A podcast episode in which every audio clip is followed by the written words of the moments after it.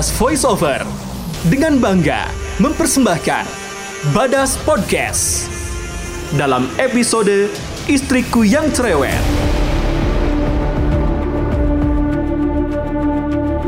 Diangkat dari tulisan karya Banin SN, editor naskah Haris Abdullah, narator Ikyusan, dan Rangga berperan sebagai Fatih, Ratih Setyaningsih sebagai istri, Siti Maeda berperan sebagai anak kecil, Andi Wardiono berperan sebagai tukang ojek, Iva Sadrina sebagai nenek, Erik Lindung sebagai kondektur, Rida Apriliani sebagai mbak, Nurika Sovantiana sebagai gadis cantik, sound designer Ajirama. Pendengar, ini dia Badas Podcast dalam kisah Istriku Yang Cerewet.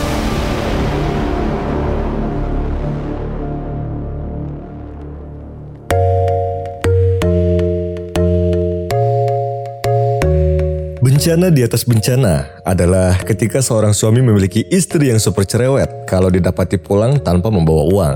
Dan malangnya, bencana itu menimpa toko kita yang naas ini, Fatih namanya. Kalau Fatih pulang kerja bawa uang, maka suguhan untuknya adalah senyum manis, secangkir kopi, dan pujian. Kadang ditambah juga dengan pijatan. Sedangkan kalau tak bawa uang, cukuplah ia meneguk air putih. Itu pun sambil harus menahan masamnya muka sang istri yang manyun tak karuan. Ditambah pura-pura tuli, sebab istrinya itu kalau sedang mengomel jarang sekali ada ujungnya. Maka, tak bisa dibayangkan apa jadinya nasib Fatih nanti. Sudah dua bulan ia mengadu nasib di Surabaya. Bukannya membawa uang, justru membawa utang. Bisnis yang dijalankannya bersama temannya sukses besar. Tapi, semua keuntungan berikut modal dibawa kabur tanpa sisa. Alhasil Fatih yang kehilangan batang hidungnya harus menerima beban untuk membayar uang pinjaman modal ketika merintis usaha. Dan lagi bayangan istrinya yang cemberut, yang saat tidur membelakangi mukanya sambil menengus kesal dan menjejak selimut. Yang ketika bangun, tak ada sarapan di meja, tak ada kopi apalagi koran, tak ada senyuman, tak ada lagi pijatan, dan tak juga bakal ada senam malam. Oh, benar-benar membuatnya frustasi. Ah, pantaslah. Jika kasus korupsi mayoritas dilakukan oleh pria. Barangkali mereka sama-sama punya istri secerewet istriku. Jika memang begitu, maka sungguh koruptor itu kasihan sekali hidupnya. Nanar tatapan Fatih menuju kilapan aspal jalan yang terpanggang siang sambil membayangkan bagaimana rasanya duduk di atas sana. Tapi lebih enak dua jam duduk di sana daripada setengah jam duduk mendengar ocehan istriku. Turun mana pak? Oh, eh, pakah, berapa pak? 13 ribu. Selembar uang 100 ribu satu-satunya yang Fatih punya dengan cepat disambar kondektur bus mudah 15 jurusan Surabaya Tuban. Tampak sekali di mata Fatih, kondektur itu berekspresi riang, tidak ada khawatir ataupun takut. Pasti istrinya tak secerewet istriku. Kata batin Fatih sambil memandangi wajah istrinya di wallpaper ponsel. Aku dulu sangat mencintai wanita cerewet ini. Kok bisa ya? Sangat menjengkelkan bagi Fatih, sedetik kemudian ponselnya bergetar-getar dan wajah istrinya dalam layar terhalang oleh tulisan Mama sayang memanggil. Fatih menelan ludah berulang kali, diangkat, dibiarkan saja. Diangkat, hmm, dibiarkan saja. Ia menelan ludah sekali lagi sebelum akhirnya menjawab teleponnya. Halo, Assalamualaikum, Mama. Waalaikumsalam. Halo Pak, di jalan ya? Cepet pulang ya sayang ya. Ini loh, anak-anak udah waktunya bayar SPP. Duit belanjaan mama juga udah tipis. Belum lagi tuh, mesin cucinya loh Pak, rusak Pak. Aduh, pokoknya pengeluaran bulan ini banyak banget Pak. Tenggorokan Fatih kering, ludah sudah lenyap ditelan. Ia mencoba berkali-kali menelan ludah, tapi tak juga bisa. Kering meranggas, sekering dompetnya. Hanya itu yang bisa terlontar dari mulutnya. Lagi pula, jika istrinya sedang bicara, sesungguhnya ia tak butuh tanggapan. Hanya butuh didengar, dengar, dan didengar. Dan jika sudah ditanya paham, ia tidak boleh ceroboh dengan mengatakan paham jika ia benar-benar belum paham. Sebab istrinya itu akan meminta untuk mengulangi perkataannya dari awal. Maka cukuplah baginya berpura-pura tak mengerti beberapa poin dan memintanya untuk mengulang. Oh iya Pak, sekarang itu lagi musimnya orang hajatan nikah Pak. Terus butuh uang banyak pokoknya. Wes, cepat sampai rumah ya papa sayang ya. Dah, Assalamualaikum. Fatih melihat gadis di sampingnya. Cantik. Dalam tidurnya yang pulas pun masih cantik sekali. Tapi bukan itu yang menarik perhatiannya. Dompetnya yang hampir-hampir keluar dari tas kecilnya lah yang sedari tadi menggempur hati Fatih. Betapa, oh betapa istrinya akan senang sekali jika isi dompet itu diberikan kepadanya. Betapa indah di lamunan Fatih ketika menikmati senyum manis istrinya, menikmati pijatan lembutnya, juga menikmati lezat hidangan buatannya. Ia gundah, maju, mundur, hmm, maju, mundur, maju saja, mundur saja, maju saja, maju. Perlahan-lahan tangannya merayap, pura-pura menggaruk paha, lantas merambat sedikit-sedikit mendekati tasnya yang dipangku. Sedikit lagi, sedikit lagi sampai. Ah, betapa lamanya. Pandangan diarahkannya ke depan, ke sekeliling, pura-pura menikmati pemandangan, sedang tangannya masih merayap tak sampai-sampai. Dan hap, dapat.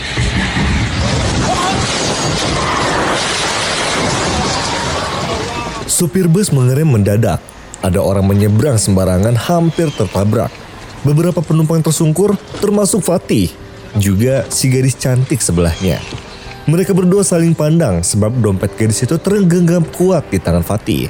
Fatih mulai pusing membayangkan rupa-rupa pikiran, sedangkan si gadis justru menyeringai. Terima kasih ya pak. Eh, mas, eh pak.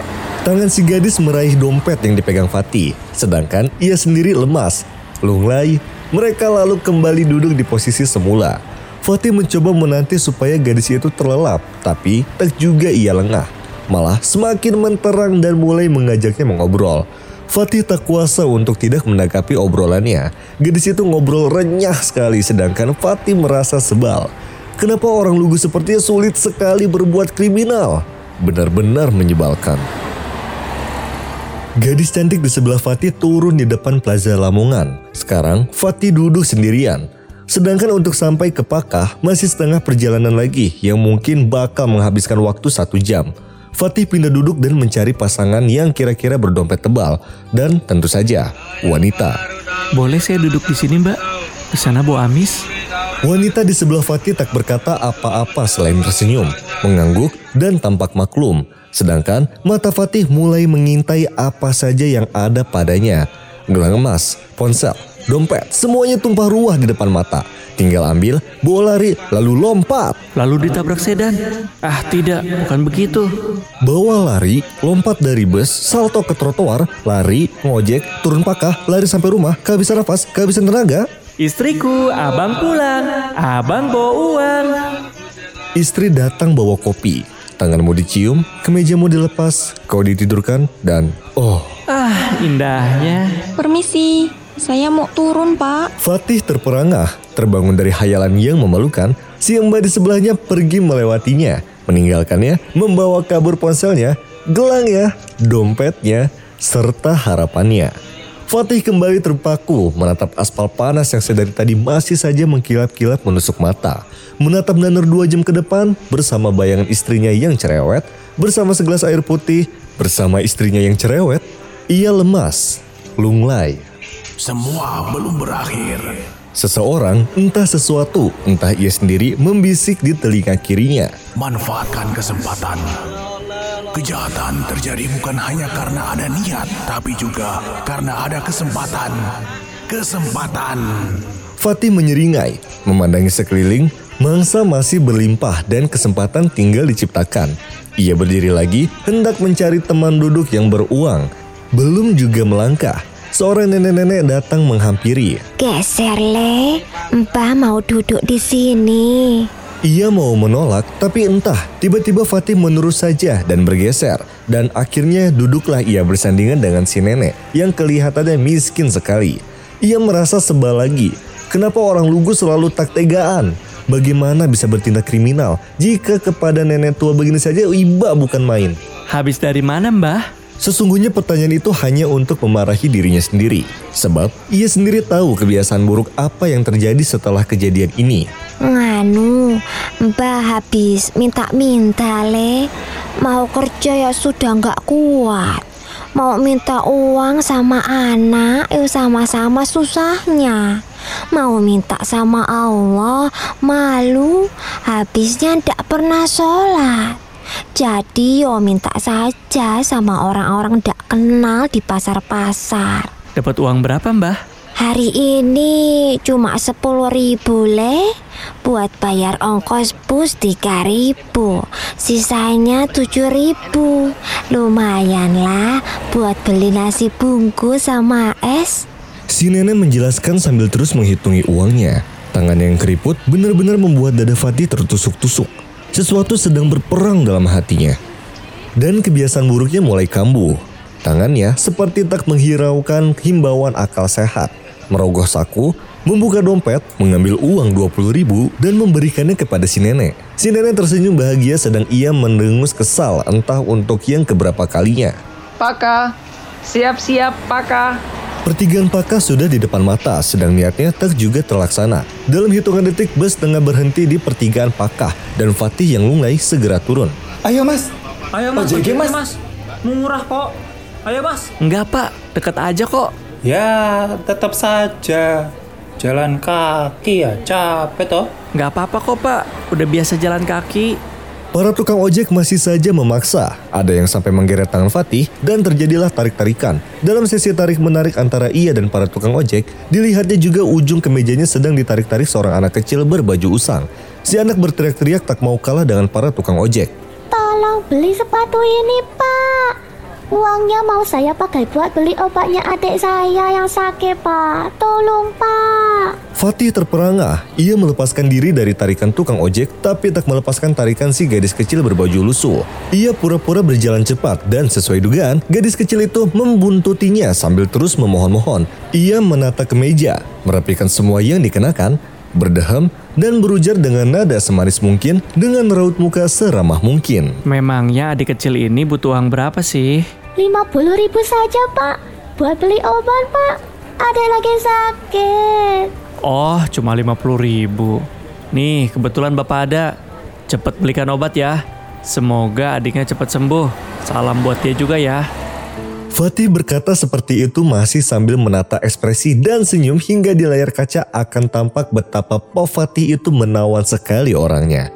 Ia hafal benar acara TV yang seperti ini. Mula-mula ada kamera tersembunyi, lalu ada anak kecil yang minta bantuan dan patutlah bersedih hati bagi mereka yang tidak memberi bantuan sebab mukanya akan dipampang di televisi dan dilihat oleh orang se-Indonesia.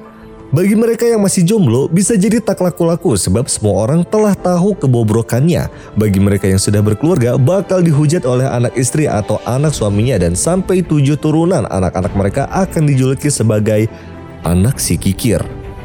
Maka sekali lagi patutlah ia harus tetap memasang muka semanis mungkin, biar istrinya girang, anak-anaknya bangga, dan tetangganya pada iri gigit jari. Beruntung sekali ia rasa sering menonton acara yang seperti itu, maka sekarang ia akali acara ini. 5 menit, 10 menit, 15 menit, 20 menit, Rokok yang dihisap dari tadi hampir habis. Bibirnya pegal, pura-pura tersenyum terus. Mengapa kameramen yang sedang bersembunyi tak juga datang menghampiri? 20 menit? Satu jam? Ah, harapannya menguap. Fatih tiba-tiba merasa marah.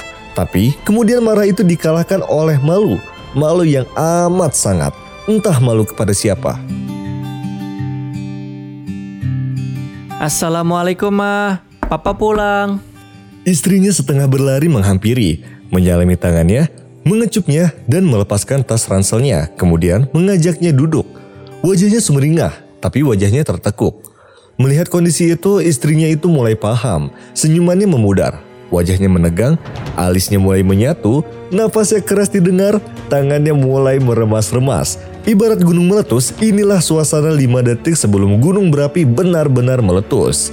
5, empat, tiga, dua, satu. Papa ada masalah. Papa pulang gak bawa uang, iya. Terus maksud papa itu apa? Anak-anak SPP-nya gimana? Terus kami juga mau dikasih makan apa? Papa ini loh, uang itu dikemanain? Buat wanita lain ya jangan-jangan ya? Buat wanita yang lebih cantik daripada mama, ha? Iya. Ingat ya Pak yo, mama jadi jelek kayak gini juga gara-gara papa. Gara-gara ngurusin anak-anaknya papa yang bandelnya kayak papa itu. Ingat loh itu Pak. Bukan mah, bukan buat wanita lain. Lah terus buat siapa? Buat semua pengemis di terminal itu, ha? Semua pengemis papa kasih 50 ribuan. Gitu. Ingat ya Pak, kita ini masih kurang. Bukan mah. Lah terus apa? Papa ditipu orang. Gitu. Terus uangnya dibawa kabur kayak yang di TV-TV itu, ha? Jawaban, Pak. Fatih mengangguk sedang istrinya berkali-kali mengatur napasnya. Alisnya kian menyatu dan dia mulai marah dalam diam. Ini adalah jenis marah yang paling menyiksa. Hanya diam. Dalam pada waktu itu, Fatih mulai menceritakan semuanya. Tak peduli jika sedang marah dalam diam dan istrinya tak pernah mau menjadi pendengar, tak peduli ia tidak bersalah dan sudah sepantasnya ia tak mau disalahkan. Ceritanya usai, setelah setengah jam lebih Fatih mengoceh. Dilihatnya istrinya masih saja diam tak menunjukkan tanda-tanda yang lain. Beberapa detik kemudian, ponsel yang diletakkan di samping tempat Fatih duduk bergetar-getar dan di layarnya tertulis Widya memanggil. Istrinya bangkit. Widya. Siapa itu Widya? Papa mesti bohong. Ini jangan-jangan simpenannya Papa ya, hah? Ngaku apa? Mama, jangan diangkat. Dia wanita yang kupinjam uangnya sebagai modal dulu. Biar papa aja yang bicara. Terlanjur. Dilihatnya muka istrinya kian menyeramkan dan beberapa detik kemudian tumpah ruahlah segala yang dipendamnya. Hei, lah mbok pikir kamu tuh siapa? Mbok pikir kamu aja yang bisa jadi korban. Ya suamiku itu korbannya sebenarnya. Apa hakmu ngata-ngatai suamiku, ha? Memangnya suamimu tuh sehebat apa? Jangan mentang-mentang kamu sudah menjamin uang terus kamu merasa paling hebat, paling di atas ya. Lagi pula aku tuh bisa kok bayar utang-utang suamiku. Halo? Halo? Halo? Loh alat baterainya habis. Duh mulai kapan sih ini baterainya habis? Asem tenan. Ah sial. Fatih duduk termanggu di tempatnya, memandangi istrinya dengan segala tingkah polanya yang ingin membelanya. Menyeramkan, tapi indah sekali. Fatih baru tersadar jika selama ini istrinya memang sangat mencintainya. Sungguh, ini adalah nikmat yang hampir-hampir dilupakannya.